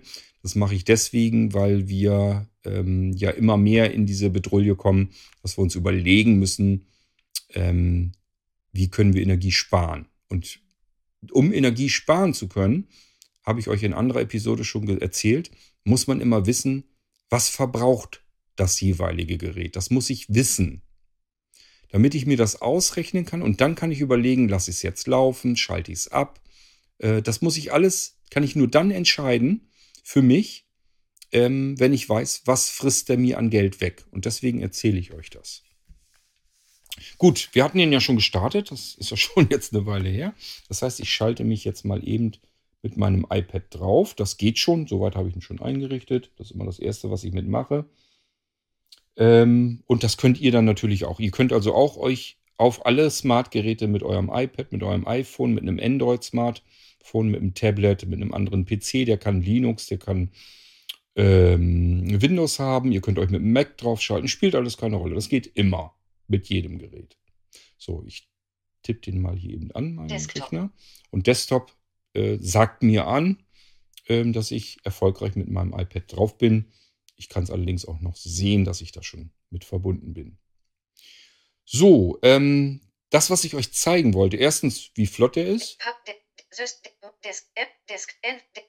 Also ich rutscht hier einfach nur so rüber. NVD, MPCB, Desktop, Microsoft, System, Papierkorb, Netzwerk, dieser PC. Da ist Desktop. nirgendwo eine Verzögerung, dass er ruckelt oder irgendetwas. Er ist einfach feilschnell. Und das wird auch noch so sein, das weiß ich einfach. Ähm, das wird auch noch so sein, wenn ich ihn komplett fertig eingerichtet habe. Wenn die Dienste im Hintergrund laufen und so weiter. Ich weiß ja, was die Dienste, die ich einrichte bei den Geräten, was die zum Beispiel an Speicher verbrauchen, wie viel Leistung die brauchen und so weiter. Das kenne ich alles. Und ich habe auch im Laufe der Jahre ausgemistet. Ähm, das heißt, vor zehn Jahren hatte ich zum Beispiel andere Multimedia-Server im Hintergrund mitlaufen, ähm, die mehr Leistung gefressen haben. Die habe ich dann irgendwann aussortiert, ausgetauscht gegen andere, ähm, die mit der Leistung besser umgehen können. Also ich habe das über Jahre hin immer weiter optimiert und deswegen weiß ich einfach, was ich aus diesen Kisten rausholen kann. So, und das ist das, was ich vielleicht auch nochmal eben zeigen kann. Ähm, ich sage ja, es gibt ja immer so ein paar Schlauberger unter euch, die sagen jetzt zum Beispiel 4 GB. Ja, dieses Gerät hier hat 4 GB eingebaut. Ähm, ist dieses äh, Low Energy DDR4 RAM, ist also ähm, schön schnell, spart auch Energie. Ähm, davon sind 4 GB drin. Die kann ich auch nicht auswechseln. Ich kann nicht sagen, ich nehme den Chip raus und setze dann 8 da rein oder so. So, dann könnte man schon wieder anfangen. Die ersten fangen dann an, ja, ein bisschen wenig, das reicht nicht aus. Wenn ich da jetzt irgendwie mit dem Screenreader noch und bla und blub, dann ähm, brauche ich mehr. Wo ich dann sofort wieder sage, wie kann man das pauschal sagen? Hast du es mal nachgeguckt? Ist in Windows, wird es dir angezeigt. Kannst du messen, wie viel von deinem tollen Speicher eigentlich gerade ausgelastet wird. Und wenn du nur die Hälfte verbraucht hast, wie kommst du denn da drauf, wenn du ein Programm startest, dass die andere Hälfte dann futsch ist? Das ganze Betriebssystem samt Screenreader, samt der Dienste, die ich hier schon drauf habe, die laufen ja schon alle. Und trotzdem habe ich einen, man nutzt die Hälfte. Ohne dass ich jetzt gucken, kann ich euch garantieren, wir sind irgendwo um die Hälfte herum. Das heißt, bei 4 GB werde ich hier jetzt irgendwo circa 2 GB brauchen. Desktop. Und das schauen wir uns mal eben an. Infocenter, Systemuhr. Da kriegen wir es am besten für mich. Taskleiste fixieren. Task Manager. Task Manager, da geht ihr auch rein. Task Netzwerk 0 Mbit So, das haben wir schon alles. Apps, Name, Leistung. Leistung, gehen wir auch mal rein. Ab Arbeitsspeicher. Register Steuerelement Regi Arbeitsspeicher. Arbeitsspeicher. Arbeitsspeicher. Speicherauslast. In Ressourcen Tabelle. In 2,0 GB. Ja. 61,0 MB. Exakt 2,0 Gigabyte. Ich habe mal schon unter 2 Gigabyte gesehen. Also ähm, ich weiß einfach, was die Sachen da drauf an Speicher verpulvern. Und ähm, ich weiß, wie der Arbeitsspeicher ausgelastet ist. Und das wissen diejenigen unter euch, die ständig immer rumunken, 4 Gigabyte reichen nicht und man muss mehr haben und noch mehr und 8 Gigabyte reichen auch nicht, man muss eigentlich 16 haben, besser wäre noch 32. Das sind alles Menschen, die haben noch nie reingeguckt, wie viel von ihrem Arbeitsspeicher eigentlich wirklich verbraucht wird. Wenn sie es tun würden, würden sie feststellen, dass das Quatsch ist, was sie euch da erzählen. So, und dies ist ein Smart Receiver. Das heißt, hier ähm, will ich auch eigentlich keinen, keinen Videoschnitt oder sowas mitmachen. Das wären vielleicht so Programme, mit die mal deutlich mehr Speicher brauchen. Hier will ich auch nicht so viel mit virtuellen. Ich werde euch, hoppla, ich werde euch hier virtuelle Computer installieren. Die könnt ihr auch starten und auch benutzen. Aber das ist natürlich nicht der Hauptanwendungsfall. Also das ist kein Gerät, wo ich sage, schmeiß dir mal den Windows 7 Computer da drauf an und dann vielleicht auch noch mal einen Linux-Rechner. Das kann man alles machen mit Blinzeln-Geräten. Ich kann jederzeit sogar jetzt aus der App heraus sagen, starte Ubuntu Linux oder starte äh, Windows 7 oder Windows 10. Und dann wird auf dem Gerät nochmal zusätzlich ein virtueller Computer aufgerufen und mit diesem Betriebssystem gestartet. Auch das alles Standard bei Blinzeln. Auch auf den Smart-Geräten werde ich euch zur Kompatibilitätserhöhung was draufpacken. Äh, so, so Kleinkram wie DOS-Computer und sowas, die werdet ihr immer mit da drauf finden. Was ich auch immer gerne drauf packe, weil es auch nicht so ressourcenfressend ist, hier ist hier ähm, Adriane Linux, da ist natürlich auch ein Knoppix dahinter. Dann könnt ihr euch mal Linux ein bisschen angucken. Das Adriane Linux ist extra für Sehbehinderte und Blinde gebaut. Und äh, das Knoppix ist dann für Sehende, aber der Screenreader läuft dann weiter. Das heißt, da könnt ihr auch ganz viel von benutzen und mal so ein bisschen auf Entdeckungstour gehen. Was kann man mit Linux eigentlich so tun? So, und weil das eben ähm, nicht so ressourcenfressend ist, kann ich das auch auf kleinere Geräte wie diese Smart-Geräte hier ganz wunderbar installieren. Da könnt ihr ganz wunderbar herrlich mitarbeiten. So, und wer alte DOS-Programme läuft, das macht gar keinen Sinn, dass ich euch das nicht drauf packe. Das sind, wir sind hier im paar hundert Kilobyte-Bereich. Also es frisst keinen Speicher weg. Deswegen äh, packe ich diese virtuellen Computer, diese virtuellen Computer eigentlich immer ganz gerne dazu. Aber äh, Windows 7 zum Beispiel weiß ich nicht. Ich werde es ausprobieren, ob es anständig läuft. Wenn ich das Gefühl habe, kann man mitarbeiten, äh, mache ich euch den drauf. Wenn ich das Gefühl habe, jetzt wird es dann langsam, dass es keinen Spaß mehr macht, dass es anfängt zu ruckeln, lasse ich ihn runter. Gut. Ja, das ist eigentlich schon alles, was ich im Prinzip mal eben zeigen wollte. Ich wollte euch einfach mal eben zeigen, ähm, dass der halbe Arbeitsspeicher hier noch frei ist. Wenn ich alles installiere, was ich installieren möchte noch, also es, wie gesagt, das Ding ist im Prinzip vom reinen System her fertig eingerichtet. Ein paar Dienste müssen noch drauf. Dienste nehmen immer am wenigsten Speicher weg. Das ist einfach generell bei Windows so. Deswegen startet man ja manche Dinge eben auch als Dienst. Vielleicht zur Erklärung. Bei Windows ist ein Dienst im Prinzip das gleiche wie eure Anwendung, also so ein ganz normales Programm, was läuft, das allerdings keine Benutzeroberfläche hat. Es gibt keine Bedien ähm, zwischen Form. Ähm, wie, wie will ich das denn nennen? Also es gibt nichts dazwischen, zwischen Anwender will was bedienen und der Software, wie sie funktioniert. Normalerweise habe ich ja immer irgendeine Oberfläche, die ich bedienen kann. Bei einem Dienst fehlt das. Da läuft im Prinzip nur die Funktion im Hintergrund, die kümmert sich um alles, ich kann sie aber nicht bedienen. Jetzt sagt ihr vielleicht, Moment mal, ich habe hier Dienste und wenn ich das aufrufe, dann kann ich das bedienen. Das ist richtig. Das sind immer extra Programme, die nicht als Dienst laufen, die dann den Dienst konfigurieren. Das heißt, das ist extra programmiert, die Oberfläche. Und so kann man die reinen Funktionen sehr extrem speichersparend als Dienst im Hintergrund bei Windows laufen lassen. Und wenn ich dann was damit tun möchte, irgendwas bedienen, konfigurieren möchte, dann kann ich eine Bedienoberfläche aufrufen da eben tun, was ich tun möchte und das konfiguriert mir dann den Dienst. So müsst ihr euch das im Prinzip vorstellen. Deswegen die Dienste, die ich hier jetzt noch draufpacken werde, damit das alles so läuft, wie ich das haben will, ähm, sind so im Kilobyte-Bereich. Ich gehe mal davon aus, so wie ich das so ungefähr kenne, wenn ich hier fertig bin mit dem Gerät, dann habe ich so circa äh, zwischen 2,3 und 2,5 Gigabyte ähm, Speicherverbrauch. Das bedeutet, ich habe immer noch über ein Gigabyte frei. Und es läuft schon der Screenreader. Es laufen die Bedienungshilfen. Es laufen die Freigaben im Netzwerk alle. Es laufen die Multimedia-Dienste. Es laufen die ähm, Fernbedienung und Fernwartungsdienste und, und, und, und. Virenscanner und so weiter ist auch alles aktiv. Das wird natürlich original von Microsoft benutzt. Also, ähm, es ist wirklich kein Problem. Die Geräte laufen super, das ist gar kein Thema. Das Einzige, was ihr nicht tun dürft, ist euch jetzt zu sagen, ach, jetzt habe ich ja ein Gerät, was keine Geräusche macht. Ich habe ein Gerät, ähm, ja, was kaum Energie verbraucht. Äh, und ich habe ein Gerät, das ist so klein und kompakt, dann kann ich ja eigentlich mein Notebook oder meinen Desktop-Rechner in Rente schicken und installiere mir hier einfach alles drauf und arbeite mit dem Ding. Das ist so nicht gedacht. Dann geht es irgendwann schief. Das geht wahrscheinlich sogar erstmal eine ganze Weile. Ähm, ihr werdet feststellen, in der Blinzeln Halloween-Aktion könnt ihr euch zum Beispiel Microsoft Office 2021 Pro dazu bestellen zum Schnäppchenpreis.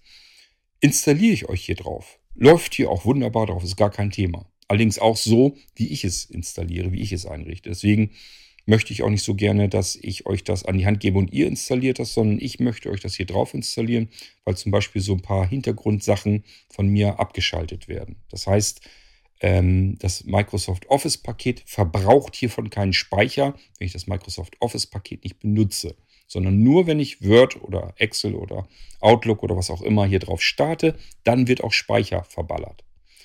Ich achte darauf, ich mache das hier schon ein paar Jahrzehnte und ähm, deswegen ist das alles ein bisschen anders. Und ähm, wenn ich euch sage, damit kann man wunderbar vernünftig arbeiten und das ist eine herrliche Multimedia-Maschine, dann bin ich auch selbst davon überzeugt. Meine Güte, ich arbeite doch selbst mit den Geräten so.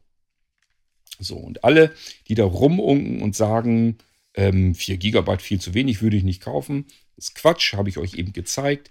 Genauso wie äh, jemand sagt, zwei Kerne im Prozessor ist zu wenig, man braucht mindestens vier, besser acht. Es ist totaler Stuss.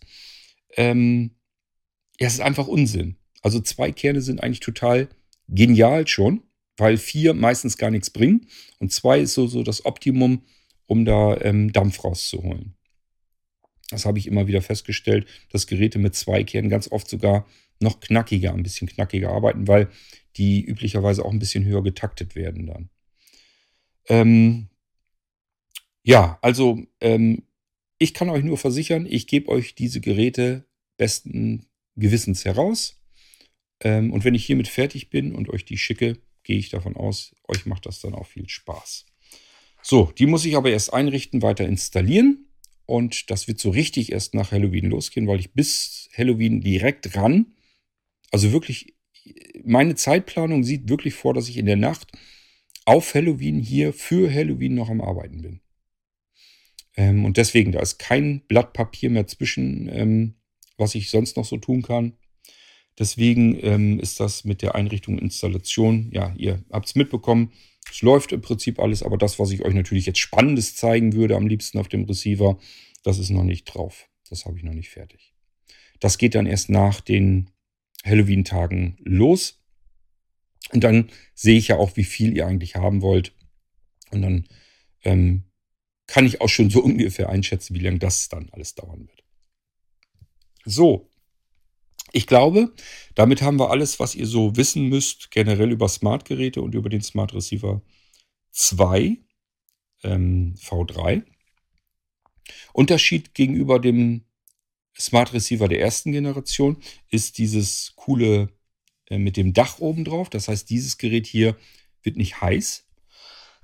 Jedenfalls habe ich den bisher nicht heiß gekriegt. Also klar, oben kommt Abwärme raus, aber das Gehäuse als solches bleibt kalt. Ähm, und der Receiver 1 ist dann doch schon ganz ordentlich warm geworden. Der hatte das nicht so intelligent gemacht. Ähm, ich bin gerade überlegen, was war denn noch? Und ja, klar, schneller und knackiger ist er. Also das merkt man schon. Der hat mehr Dampf unterm Hintern. Ja, und somit sind wir durch, sind wir fertig. Das war der Blinzeln Smart Receiver 2 V3. Sobald ich euch so ein bisschen was Spannendes zeigen kann, mache ich das hier im Irgendwasser natürlich wieder. Also bleibt so ein bisschen am Ball. Und wenn ihr neugierig seid, was man mit dem Ding dann so alles in der Praxis tun kann, werde ich euch das natürlich zeigen. Wenn ihr das generell wissen möchtet, ich habe ja gesagt, die Systeme, die Installation, das ist hier ähm, im Prinzip für mich ähm, wie so ein roter Faden. Ich habe hier ein äh, Hilfssystem mir selbst entwickelt, das nennt sich Blisa. Das steht für Blinzelns Installations-Service-Assistentin. Und Blisa ist ein System, das mir hilft, die Blinzeln-Geräte generell nach einem gewissen Standard einzurichten, so dass wir nicht so viele böse Überraschungen haben, dass ein Gerät ganz anders ist als das andere, dass hier was fehlt und da ist was zusätzlich und dass ich auch nichts vergesse einzurichten. Äh, dafür ist Blisa zuständig. Das hilft mir einfach so ein bisschen die Dinger in einem gewissen Qualitätsstandard zu halten. Und nimmt mir auch ein paar Idiotenarbeit ab, wie Verknüpfungen anlegen, Installationsarbeiten und so weiter von bestimmten Programmen. Ähm, das hilft mir also schon mal sehr, einen gewissen einheitlichen Standard hinzubekommen. Deswegen könnt ihr euch auch ähm, Episoden im Irgendwasser, die schon veröffentlicht wurden, anhören. Wenn ich euch da zum Beispiel Smart NAS oder was vom Smart Player zeige oder eine bestimmte Funktion oder auch wenn ihr eine alte Folge vom ersten Smart Receiver hört, hört euch die ruhig an, dann wisst ihr, wohin der Weg geht. Das ist eigentlich im Prinzip alles das drauf, was auf den Smart Receiver 2 auch drauf kommt. Und äh, somit ist es jetzt nicht so, dass er jetzt sagt, jetzt weiß ich gar nicht, was, was so ein Ding kann, was man damit machen kann. Doch, das könnt ihr in Erfahrung bringen. Einfach im Irgendwas einmal so ein bisschen gucken. Wenn ich euch so Funktionen vorstelle, wenn ich euch Geräte vorstelle, das ist nicht so ganz total unterschiedlich, sondern die ähneln sich dann natürlich. Okay, das war's von meiner Seite zum Blinzeln Smart Receiver 2 V3. Diejenigen unter euch, die, die sich dann einen bestellen, den wünsche ich ganz viel Spaß, ganz viel Freude damit. Denke ich, werdet ihr aber auch haben. Und wir hören uns dann wieder hier im Irgendwasser wenn ich euch sehr wahrscheinlich das Hello Book noch zeige, das muss ich euch noch zeigen, ist genauso wenig eingerichtet, können wir auch bloß eben einmal kurz starten, reingucken und ich kann es euch ähm, fühlend, ertastend dann erklären. Ähm, das ist das, was ich gerne tun kann. Ähm, aber was das Hello Book dann alles kann, auch hier, das schaffe ich vor Halloween nicht mehr. Gut, und zum Abschluss habe ich mir dann vorgenommen, will ich nochmal alles komplett durchgehen, was wir dieses Jahr zu Halloween haben. Da habe ich jetzt ja einen prima Helfer, unsere Blinzeln-App. Da gibt es eine Halloween-Kategorie. Diejenigen unter euch, die kein iOS-Gerät haben und die Blinzeln-App nicht installieren und benutzen können, ähm, die können sich dann diese Episode anhören. Da gehe ich einmal diese ganze Kategorie entlang und kommentiere das dann. Das heißt, ihr erfahrt dann auch nochmal so ein paar grundlegende Informationen zu den Sachen, die wir euch da anbieten, damit euch da nichts entfleucht. Okay, also ihr merkt, ich habe noch ein bisschen was zu tun. Letzten Endes wollte ich ja auch ganz gerne noch eine gruselige Geschichte für den Geistreich machen. Das habe ich auch auf dem Zettel. Und wenn ich das alles wirklich noch hinbekommen sollte für Halloween, das ist wie gesagt knapp genug, dann weiß ich, was ich getan habe diese Wochen davor. Und ähm, dann werde ich an Halloween wirklich die Beine gerade strecken und einfach mal gar nichts tun. Hoffe ich mal, dass ich das hinkriege. Und nach Halloween geht es dann weiter mit dem absoluten Wahnsinn ähm, mit der Einrichtung und Installation der Geräte, der ganzen Bestellungen, um die Einkäufe zu regeln und so weiter und so fort. Okay, ich wünsche euch viel Spaß bei der diesjährigen Halloween-Aktion und ich wünsche euch viel Spaß mit dem Smart Receiver von Blinzeln. Wir hören uns wieder beim nächsten Irgendwas. Bis dahin macht's gut. Tschüss, sagt euer König Kort.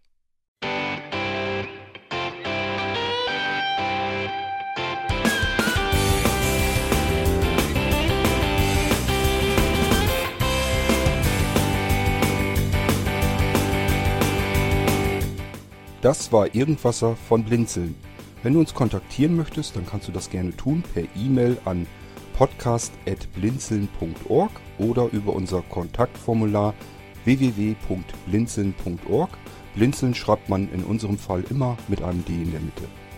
Wenn du möchtest, kannst du uns sehr gerne auch einen Audiobeitrag auf unseren Podcast Anrufbeantworter sprechen.